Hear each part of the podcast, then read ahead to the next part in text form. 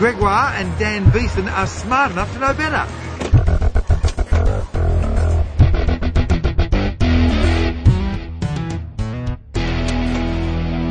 Welcome to Smart Enough to Know Better, a podcast of science, comedy, and ignorance. I am Gregoire. And I am Dan Beeston, or at least what's remaining of him, minus the left eardrum. Because I'm very excited. This is episode 58.0, and that voice you heard at the start of the podcast was none other than Australia's own Dr. Karl Kruszelnicki. Yes, everyone knows Dr. Carl in Australia, and many people around the world know him too. Yeah, yeah. Because he's on, he's If on the radio go- in Britain. If you go to uh, to iTunes and look in the science podcast list, he takes up like the, the first eight positions He's, or something. he really is. He's, he's and a powerhouse. then comes smart enough to know better. Somewhere well, you have to scroll.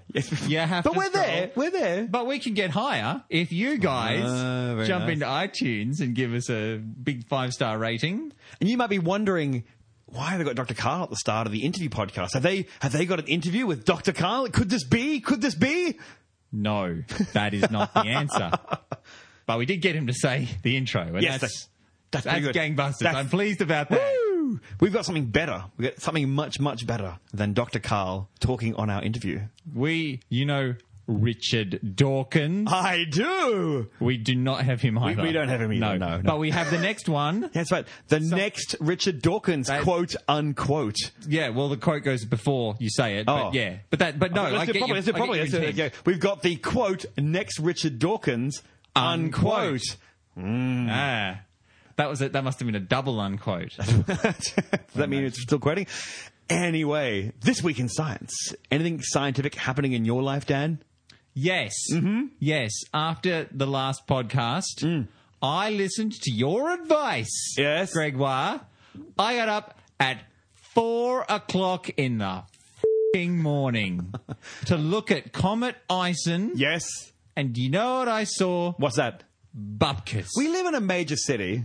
Bupkis. Did you see it at all? I heard that it was going to be this giant Ah. flaming spire on No, the no, horizon. It was many, many- going to be pulsing and making noise. Many, many, many months ago, Comet ISON was promoted as potentially the comet of the century. Not as it came past or towards the sun as it did, but when it came back again, when it left the sun, it came past us Ah, again. great. So we get the bum end to the stick, and those Americans and those Europeans in the Northern Hemisphere get all the magic once again. Well, I hope they're happy with themselves. Not particularly. All we got was a little tiny comet, Yeah. a little green comet, a beautiful, majestic candle in the in the sky. and what do they get, Greg? Well, maybe nothing.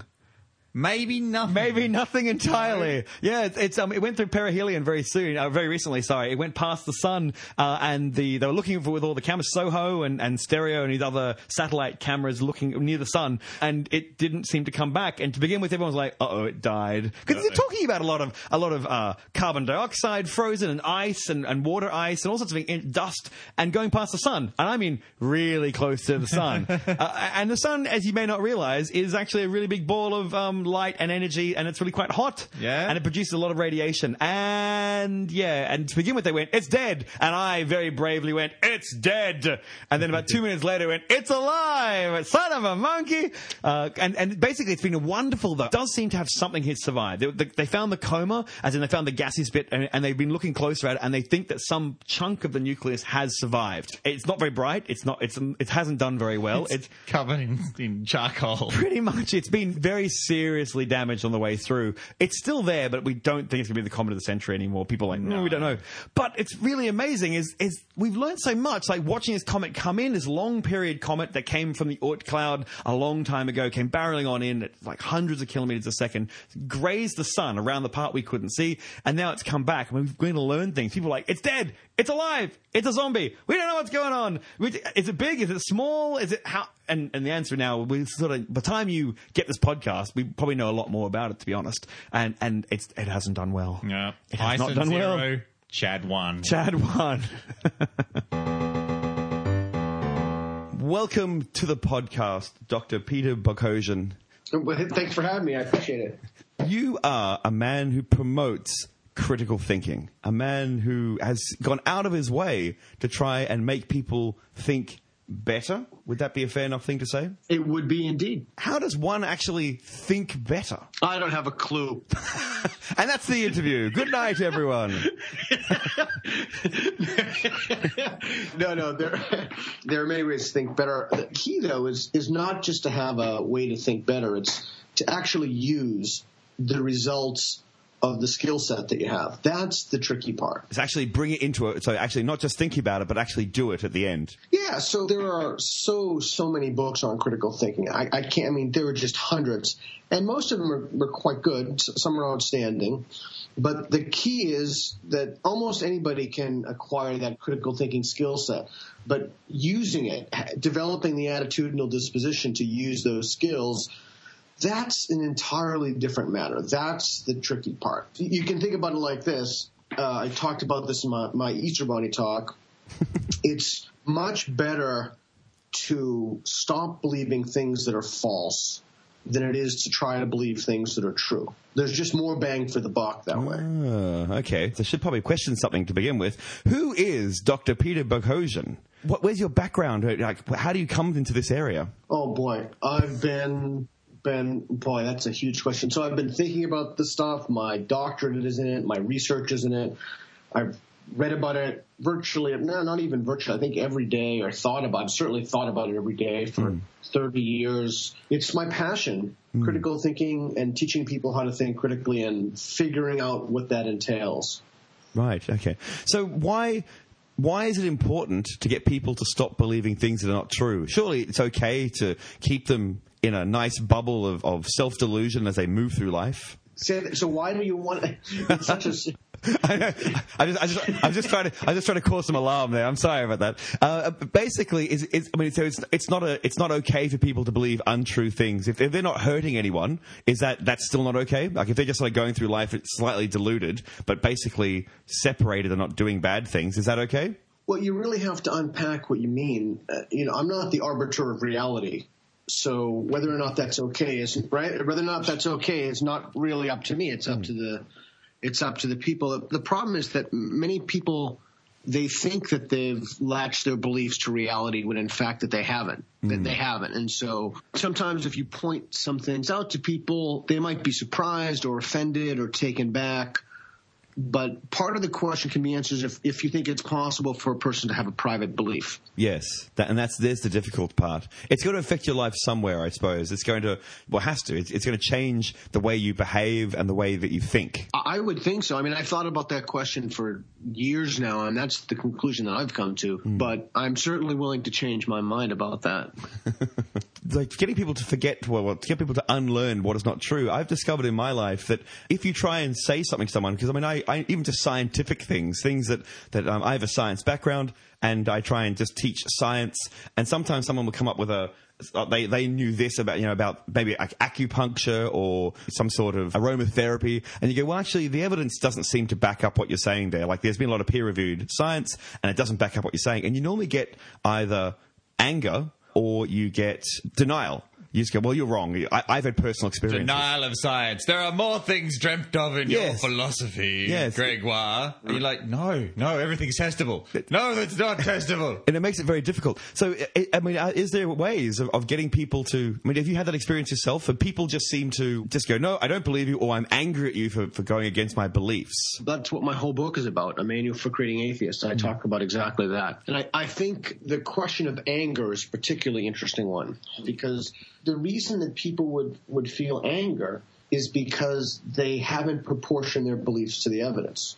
Hmm. So if, if you proportion, and think about this, this, I think this is super interesting. If you proportion your belief to the evidence, then when somebody asks you a question, you present the evidence. Yes. So we all we all implicitly assign confidence values to beliefs, right? Mm-hmm. So you know, how sure are you that you exist? Well, you're 100% sure. How sure are you that the Earth existed before you were born? I mean, I don't know, like 99.99%. And then, you know, how how sure are you that your uh, girlfriend isn't sleeping with the mailman? I mean, I I don't know what value you could assign to that. But, so You we- haven't we seen have- Greg's mailman. That's true. He's a he's, He's a quite a mailman. he is kind of yes. Unfortunately, he is very male indeed. So, so we, we assign confidence values, and the problem comes when the confidence value we've assigned is not in proportion to the evidence we have. The only mechanism, the only way that one can respond is being offended, is being angry, is being outraged, is being indignant. Hmm. But you wouldn't have to be any of those things if you assigned a lower confidence value to your beliefs. Right. So the more you believe something, the less you have to emotionally invest in it. Is that is that right? Well, if if you believe, if you accord your beliefs to the evidence, then there's no need to get offended by anything. Yes, I, I can see what you're saying there. So, for example, I'm pretty certain that the sun will rise tomorrow. Uh, it has Yeah. every day of my life and all my knowledge of nuclear fusion. It's not the sun is not likely to die anytime soon in the next couple. Fusion or fission? Fusion, sun's fusion. Fusion. Yeah. So- all right, yeah. Cool. And- Good. Thanks, Dan. Just checking. and Keeping so, everyone on the same page. so tomorrow morning, I'm pretty certain the sun's going to come up. So if someone go runs down the street screaming the sun's dying and it won't come up tomorrow, I don't feel emotionally invested in that because I'm pretty certain they're wrong. No, I think I think what Yeah, Peter's saying yeah. is that if the sun doesn't rise tomorrow and you're mm. presented with that evidence, you can then go, well, then my beliefs are changing with the evidence. Well, yes, they, they would do that as well. Yes. So let's say that you, you say to somebody, you say to me, hey, the sun's going to rise. I say, do you think the sun's going to rise tomorrow? Yes. What is the confidence value of that? 99.9999%. percent mm-hmm. And you say, well, what do you, do you think the sun's going to rise tomorrow? Now, keep in mind, it, it depends on the person. Maybe the person is some kind of uh, astrophysicist or something who has privileged knowledge of cosmology. But let's just say it's a person not, the sun, sun's not going to rise tomorrow if it, they say, well, why do you think that? Yeah. And they maybe they present some basic reasons. Well, you know, the problem of induction, we can't depend on it, or you know, it's it's it's it's in my crystal ball. My cat told me so. Whatever. If you press somebody on that, the the reason that they would get upset is because there's a differential. There's a difference between the evidence they have and the certainty with which they hold the belief. Yes. And if they if they want to continue, I'm, I'm sorry to use a big word, but an epistemic defense, you know, uh, uh, uh, if they want to continue the defense of the belief, then they can't do so on the basis of the evidence. So they have to defend the belief in another way. is it a whole different part of the brain that comes in to defend it like like something uh, like you have the rational frontal cortex but maybe some other part of the brain i want to say irrational because i want to make it sound like we're rational and they're irrational which is not really fair but is it do you think it's another part of the brain that comes barreling in to, to, to help out and therefore you kind of get this um, dichotomy of, of what you know and what you're feeling I, I don't know. I don't know enough about cognitive neuroscience to answer your question. I, I, I will say that I've taken a turn in the way that I've thought about this, and this is in my book as well. There's some kind of a covariance between the belief and the, the, the what Shermer calls uh, the the brain, the engine of belief, the brain. And so there's something in, in philosophy we talk about beliefs in terms of propositions. So the, the proposition that one attaches one's belief to, and there's something in the mechanism of the brain that we tend to assign higher certainties to certain beliefs. Right. Uh, and again, if, if you read the believing brain, that explains it. So th- that's why you asked me about critical thinking. And I was only partially joking when I said I don't know. A lot, a lot of people think they know. It, it's very easy to give someone a skill set. It's unbelievably difficult to teach them or to help them use that skill set. And one of the reasons for that is because in academia, we don't have a mechanism by which we can assess the attitudinal disposition of someone. Look, Yes, it's very easy. It's right. It's very easy for me to say. And in fact, I just gave a test last week on fallacies. So there's attacking the person fallacy. You give an example. John said to Mary, "What do you think of the death penalty?" Mary says, "I think it's good." John says, "You fool." How could you possibly say that? You have red, red sneakers on. That's obvious, and then people will match that, and then it's very easy for the professor to just give that a check, right? Yeah. Oh, Mary gets it, right? But the problem is that just because somebody knows that, it doesn't mean that they'll use that in every aspect, in other aspects of their life, outside of the context of taking a test.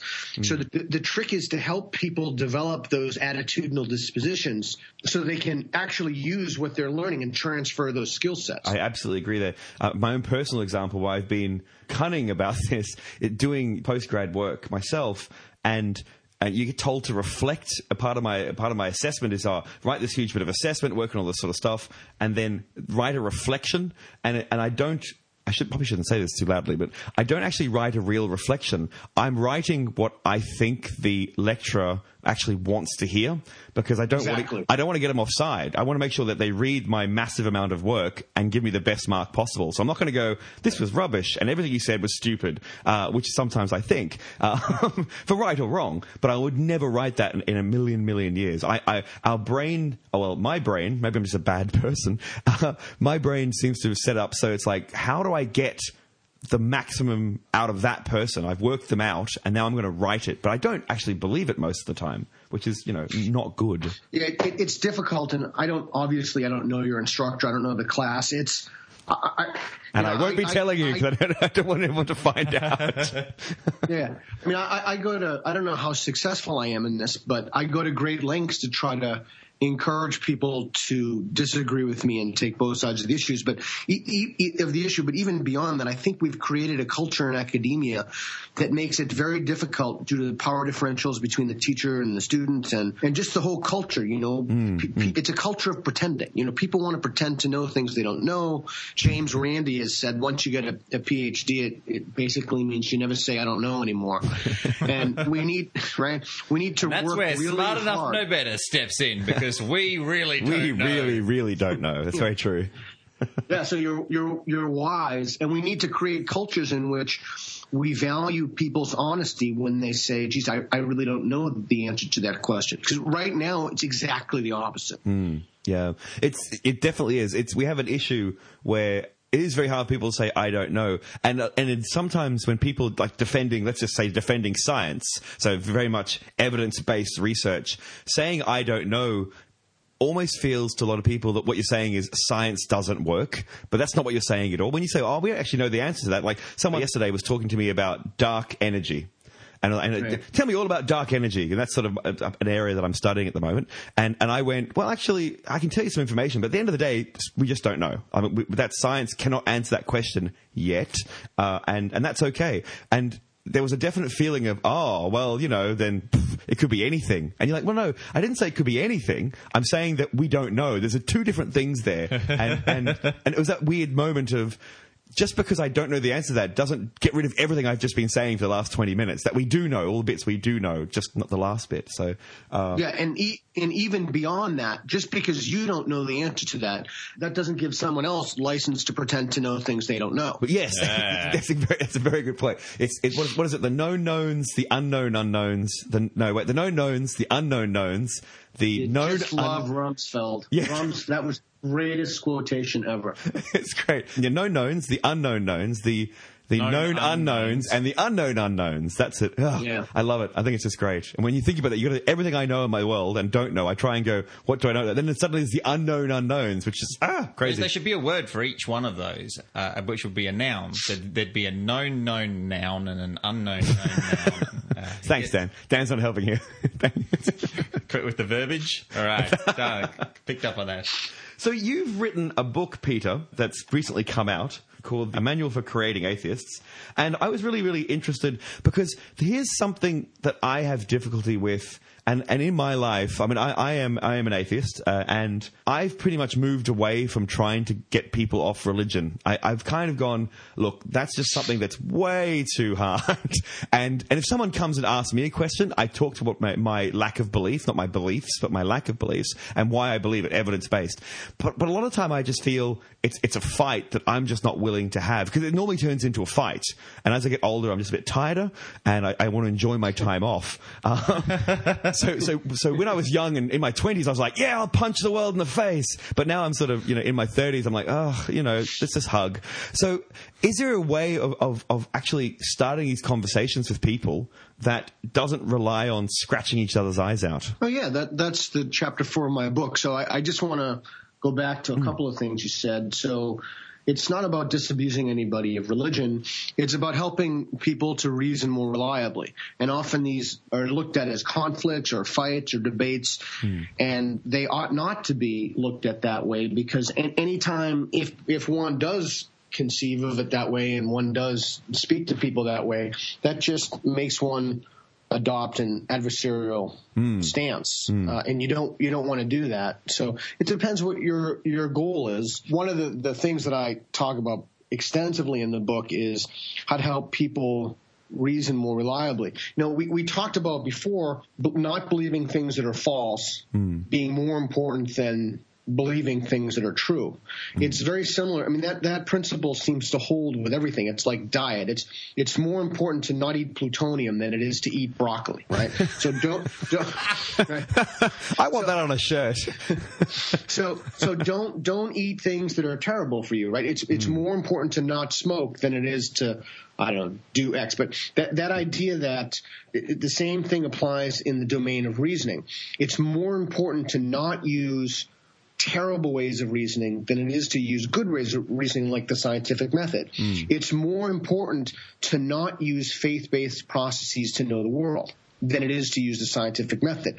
And if we can just help people to use less worse ways of reasoning, we'll all be better off. I can see that. That does that makes that actually makes a lot of sense. So how, And, and it's a it's a modest ambition. Don't people need like if you take away their their way of reasoning, whether it be faith based or whatever, don't they need to replace that with something, or else they'll have no way of reasoning and be incapable of. Do, uh, do you mean to create a vacuum and that will happen naturally? No, I don't. Why does that follow? Why does it follow that if you take away a bad way of reasoning, the, I don't know, the whole society is going to come apart. If, if you take away a bad way, for example, you know, if, oh, if you like homeopathy, you dilute this so much, and so so if you help people understand that that's not true, why does taking away a bad way of reasoning mean that somebody's going to use a worse way of reasoning, like trying to cure an infection by taking a chainsaw and cutting their arm off? It, it doesn't follow, right? It's so yeah. I think I think I understand that Dan was thinking in general, but you're talking about specific examples like homeopathy or cutting your arm with a chainsaw. I, I think I understand the difference there. So what, I think Dan. Yeah, no, his Yep. his his, his question his question was an excellent one. His question was an excellent. one. I I guess I've never understood why helping people see that a way of reasoning they're using is is not going to help them align their beliefs with the truth hmm. would then mean that they're either going to adopt a more a, a worse an even worse way of reasoning or they're somehow going to be you know a moral anarchist and you know go out and shoot people or something crazy. I, I I've never understood why why one would even think that.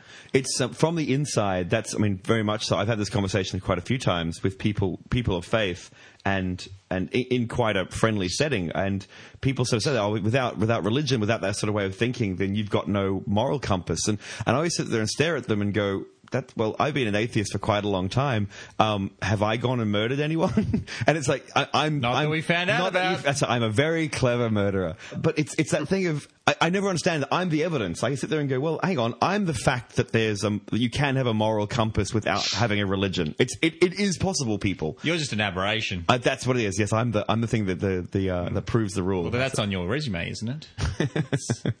Gregoire Oh, yeah.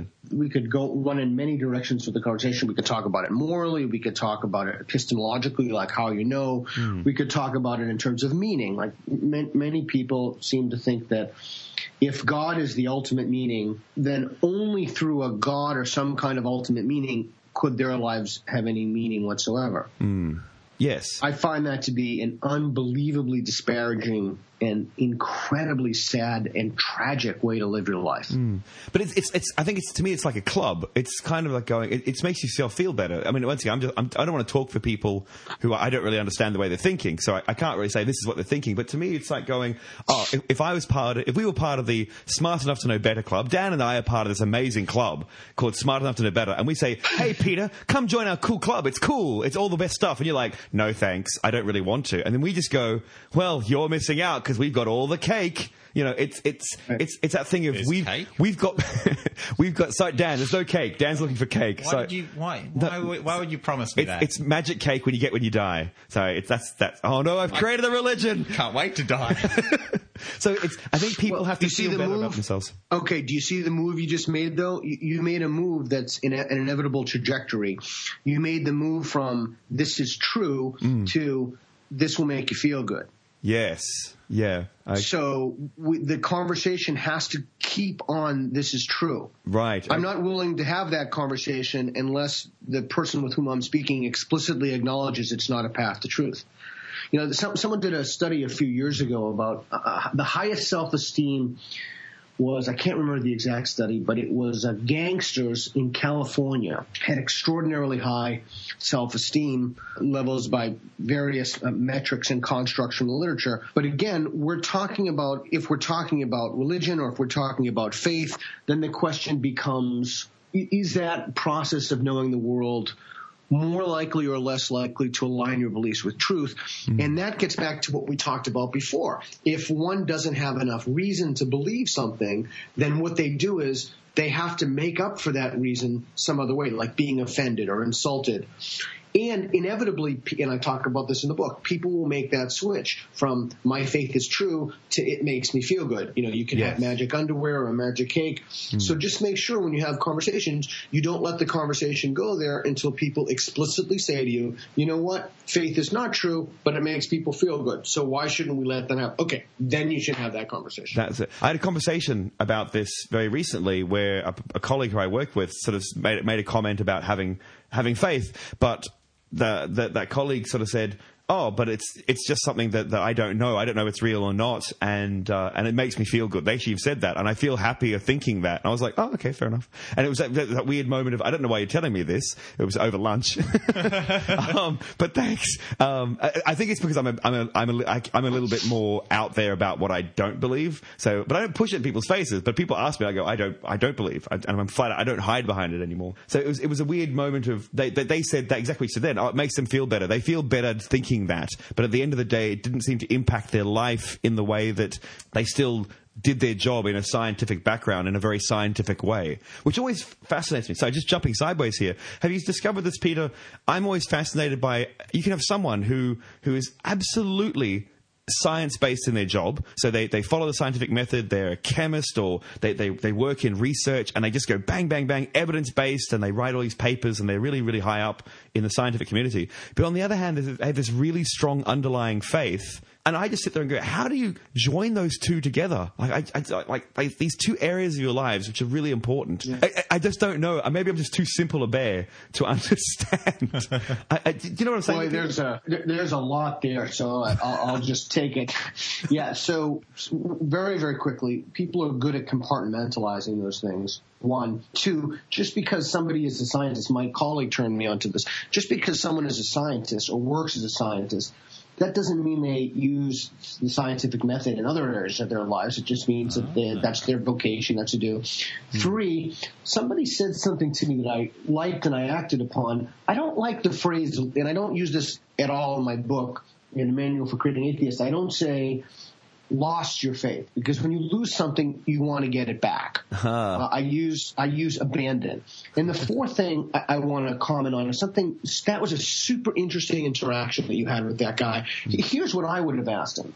Mm. So if you know your faith isn't true, then how could it make you feel better? Yes. Because that's that's the key question, right? I mean, people say that it makes them feel better, but the implicit assumption in that is that it's true. But if they if they acknowledge that it's not true, or the implicit assumption, excuse me, if they acknowledge that something isn't true, mm. then it's not clear how it can make them feel better. Mm. Right? Yeah. This is something interesting. I was reading a book by Alain de Botton called Religion for Atheists and in oh, that, yeah, yeah. and, and he's that's a that's another interesting book. Not as good as yours. Uh, uh, sorry, I'm just gonna. I'm, I'm sorry, I'm gonna suck up to my uh, to my interview here at the moment. The no, you um, can talk about any, anybody's book you want. There are no other books, no, there, There's ne- there's never been one written ever. They're, they're all the one book. Ladies and gentlemen, if you learned to read at primary school, this is what it was for. the, um, and so uh, in Religion for Atheists, he was talking about uh, how religion has a lot of traditions and a lot of you know bells and smells, that kind of thing. Of oh, we all go at a certain time to a certain place, and we all bow at a certain time, and it's all part of the communal ideal of, of what humans should do, or at least it's lots of people doing the same thing at the same time, and it makes us feel better because we're a social social ape. And I thought that was a really good point. Sometimes being an atheist it's you don't get access to all that tradition, all those, all those. We're making our, our brand new traditions of going on okay. the internet and making people right. Yes. Yeah. Okay. Okay. Hold on. You got to step way back again. Okay. Uh, there's just a lot of stuff in this. So th- there's a difference between in, in the book. I, I'm very explicit that. This is not about people's religion. This is not about going after anybody's religion. Mm. This is about faith. This is about an unreliable way to know the world.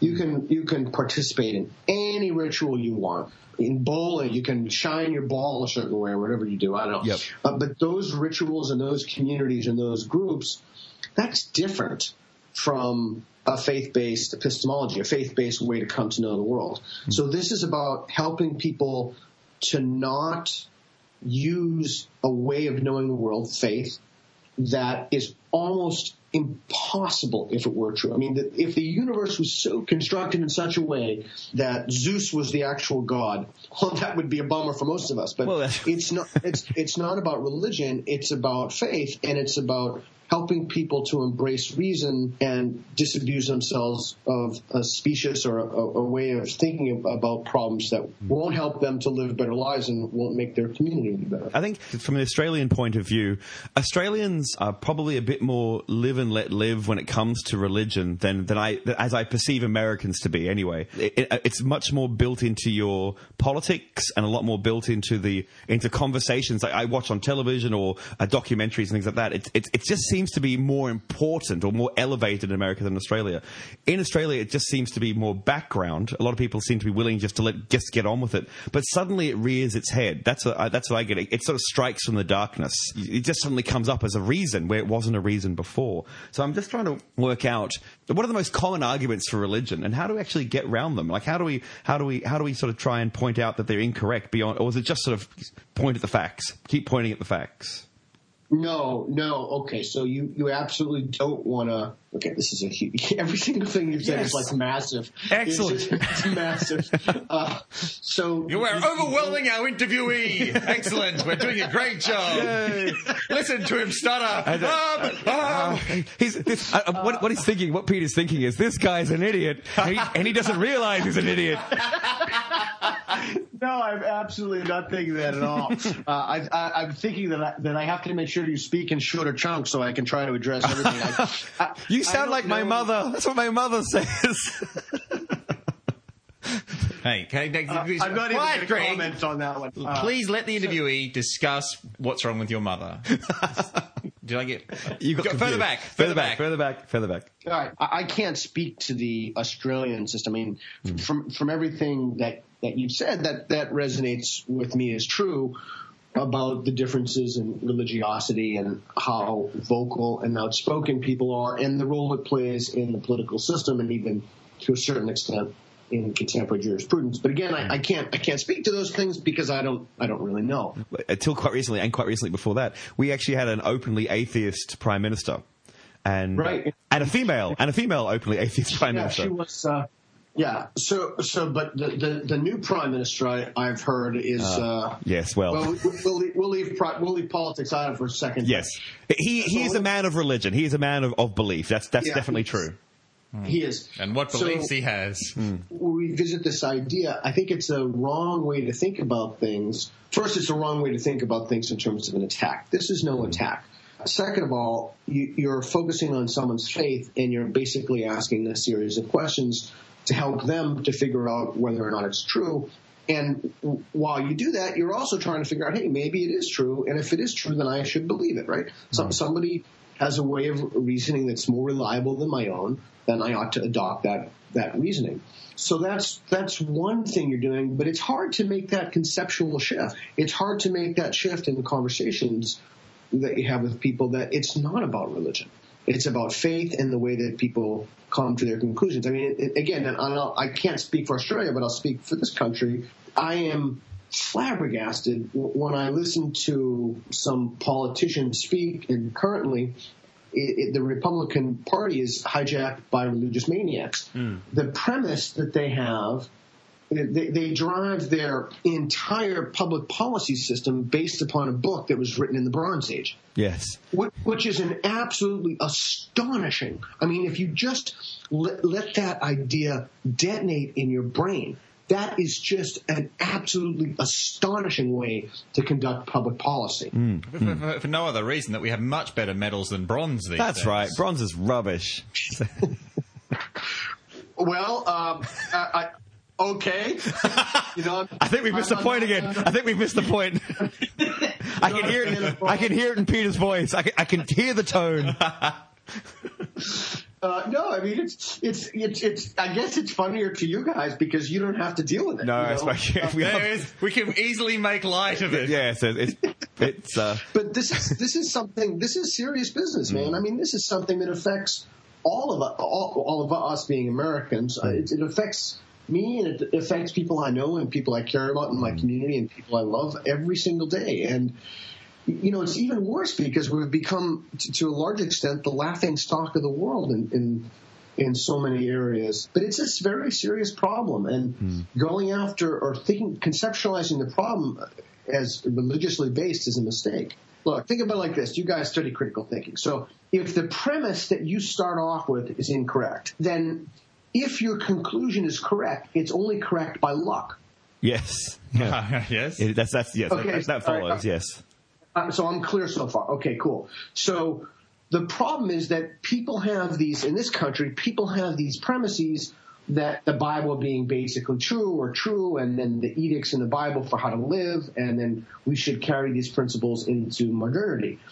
And those are the starting premises, and then the conclusions that one comes to when one starts with the premise that we should adopt the values of the Bible, those conclusions cannot possibly be correct. Or, or they could, but they're correct by luck. it's purely by luck. That's right. Yes, it's not. It's not because it's divine, divinely inspired. It's just maybe that. Basically, the, I mean, the good part of the Bible I like in the New Testament is pretty much like Bill and Ted's Excellent Adventure. It's everyone be cool. You know, everyone, everyone be excellent to each other. And if you just follow that in life, you're probably going to get.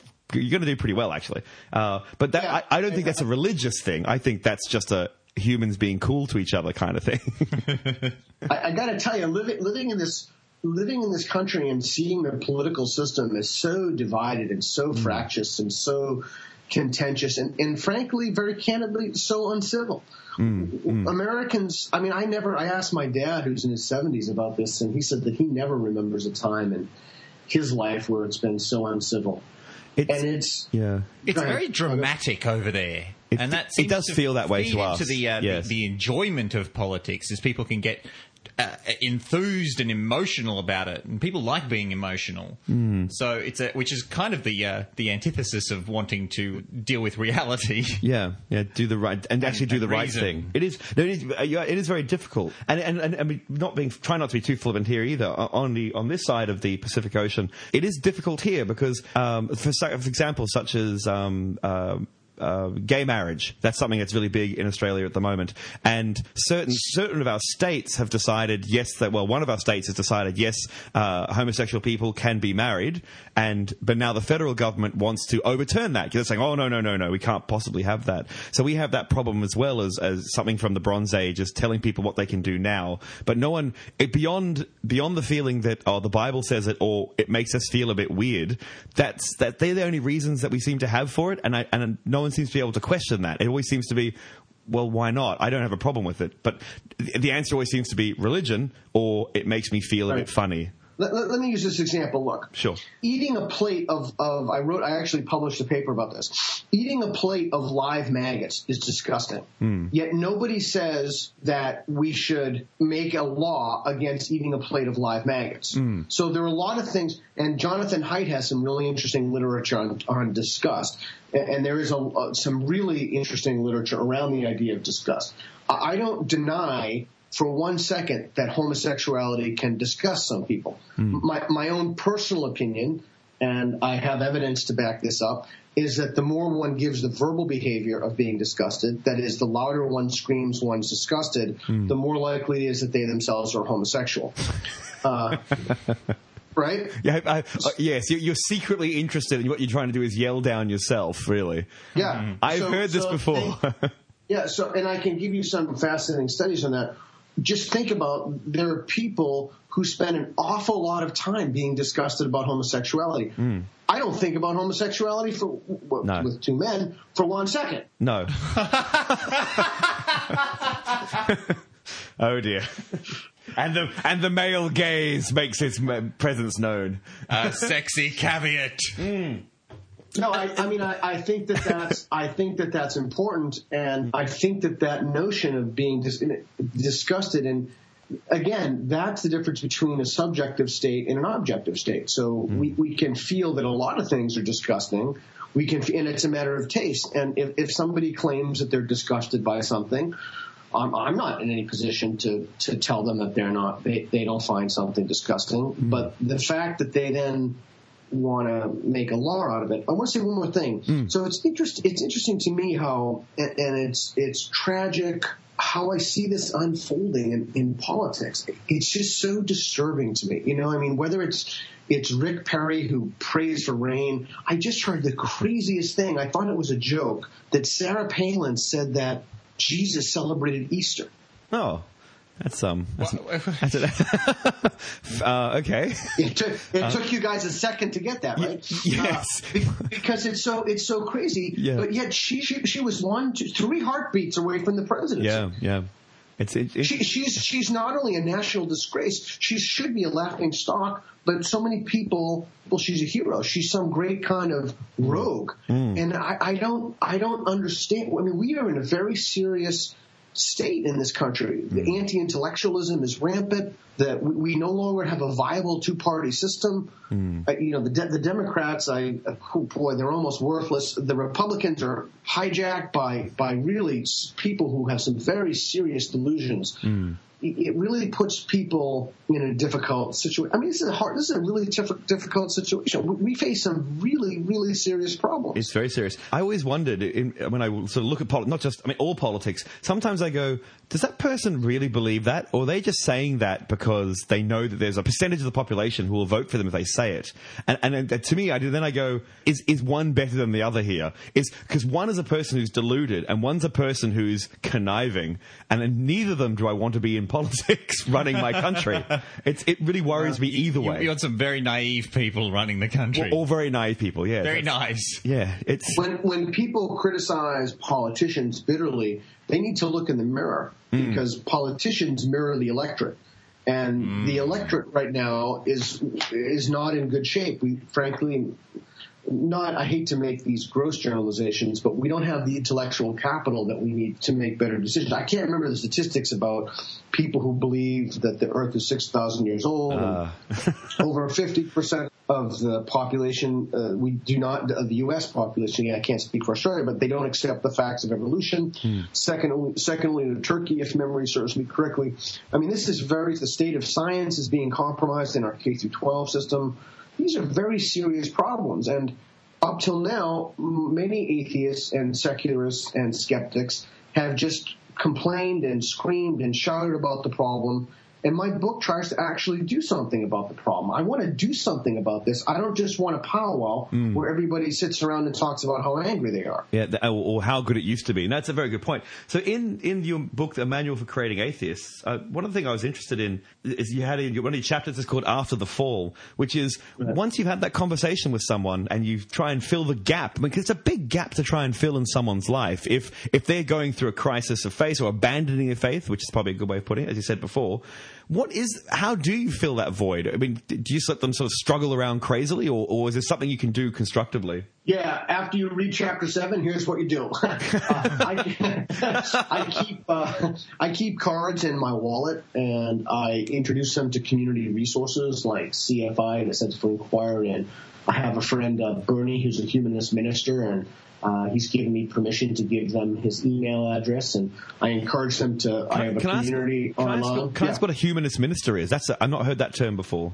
Oh, he basically has ministerial duties. I think he might actually be marrying a, a, a, an ex-student of mine. I'm not, uh, I'm not sure, but I'll put you in touch with Bernie, and you can ask him. Okay, sure. Fair enough. Uh, oh, oh, so after the fall. So basically, one one way is to maintain contact with someone after you've helped them to abandon their faith and to learn about science and ways to think about reality that are more constructive or at the very least less dangerous.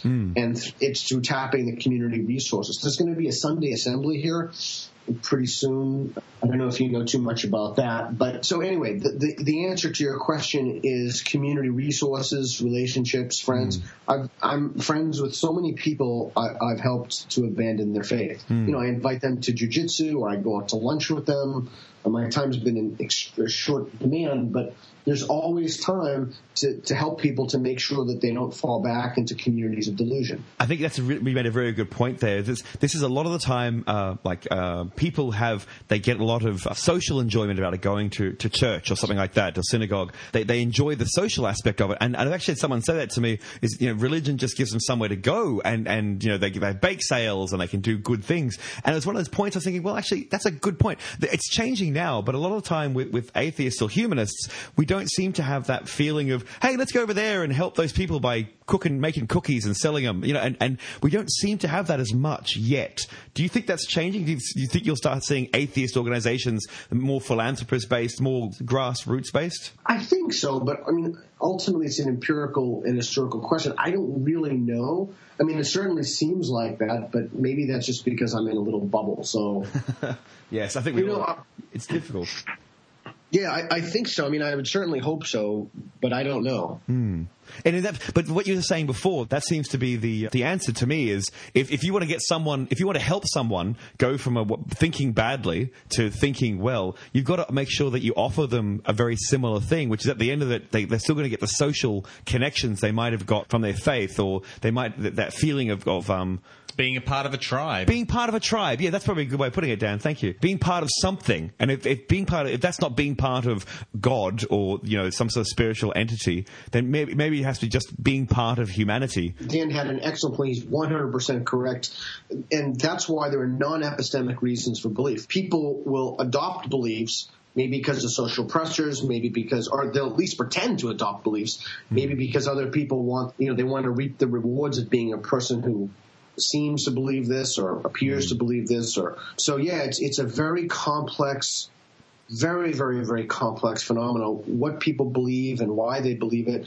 Part of the problem is that it's essential that people don't slip back into those relationships and friendships in which people will say things and I write about this in in the book people will say things like oh well just pray about it mm.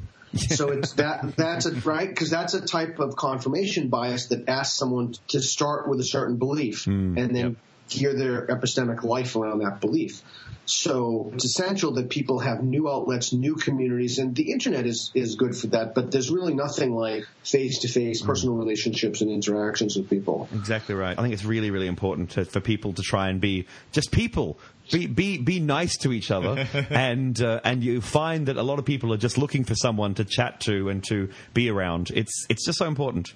Th- This has really whet my appetite for this sort of information. Where can we get access to this book of yours? A manual for creating Uh, atheists. Amazon.com. Amazon.com. Excellent. Easy. It's, That's makes it's on easy. Amazon. Fantastic. Yep. And if they want to follow you on Twitter, you're at Peter Boghossian.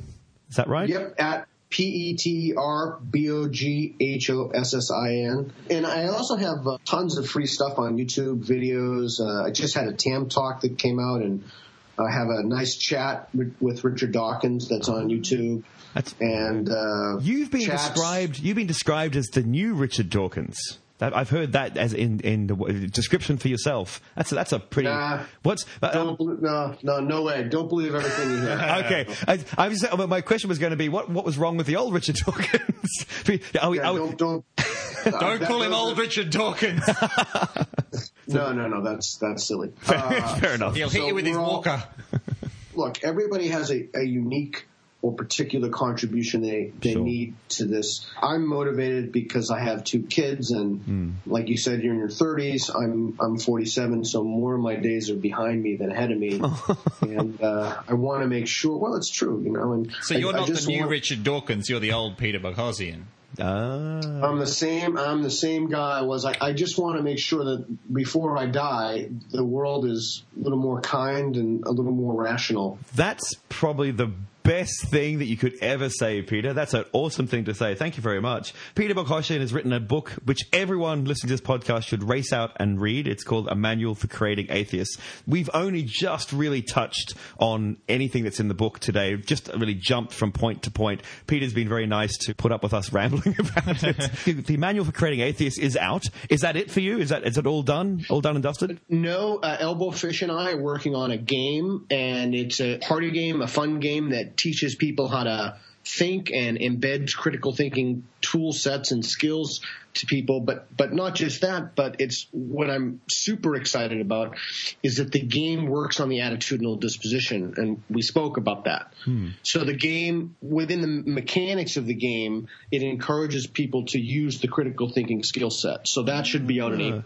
And out in April. Brilliant idea. That- but it's a very, very good a party game which actually teaches you something. And for our audience who we may not remember, David Gallia, we interviewed him for Antimatter Matters, uh, which is the Kickstarter project, which actually got up. It's going to be in existence very soon, and uh, Smart Enough to Know Better will have a copy of it very soon, and we're going to play it.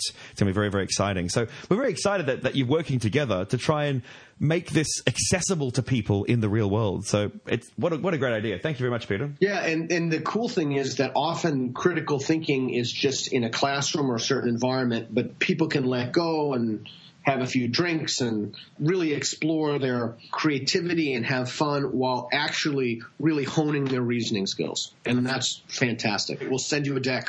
Fantastic. Brilliant. Look, Peter, once again, thank you very much for, for taking time out today. I know you're very busy. And, uh, and you guys have been great. So that was that was a lot of fun. So I awesome. appreciate it. No problem at all. And we'll talk to you very soon. It's really exciting to talk to someone who's a major thinker in, in the atheist slash skeptical community. Yeah, we're minor thinkers. We are very minor thinkers. we're, we're really reflectors of other people's geniuses. I, I don't even just stand. We're mirrors. We're scientific mirrors.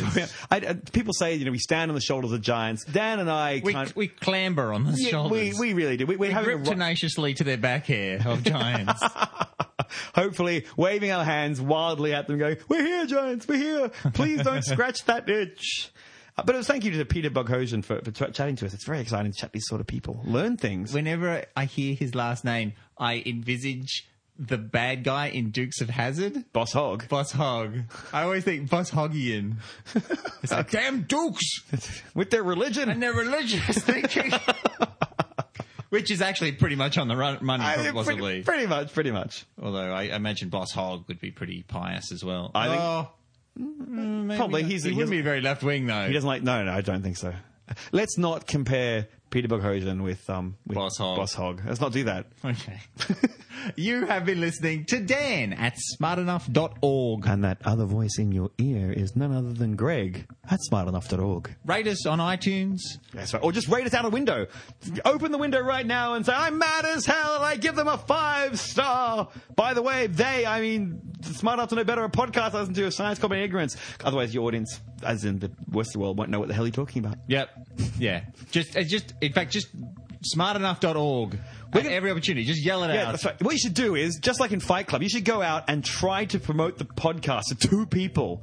People who don't even listen to podcasts, just go out and, and people you can't even normally talk to and promote it. Your homework assignment this week, listeners, is to start a fight with someone and then give them a smart enough no better card. Or just give us one that's a better card and start a fight with someone else. Let's just break those two up. And you have to lose the fight. Otherwise, it's not Fight Club. Maybe they had to lose the Oh, fight. good point. They had to lose the fight.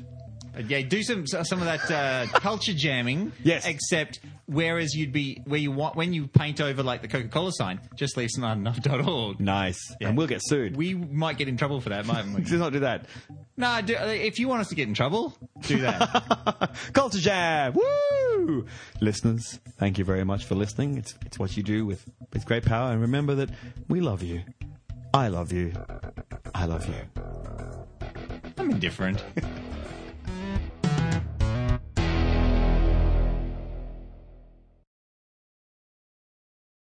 That sounds better. Okay, cool. Well, you sound deeper too. You become 10% more sexy. Okay, wow, that's uh, that's pretty that's pretty impressive. Uh, good thing good thing you guys don't have anything to worry about on that end. Spliced in some Barry White. That's right. That's what it was. If I don't know, I'll just say I don't know. That sounds like that sounds like an honest way of speaking. That's that's one third of the podcast taken care of right there. Pretty much. You know, it's important to be attentive to those small things. Yeah. especially with ki- especially with your kids. And they keep and they and you feed them in the morning and they're hungry again in the middle of the day.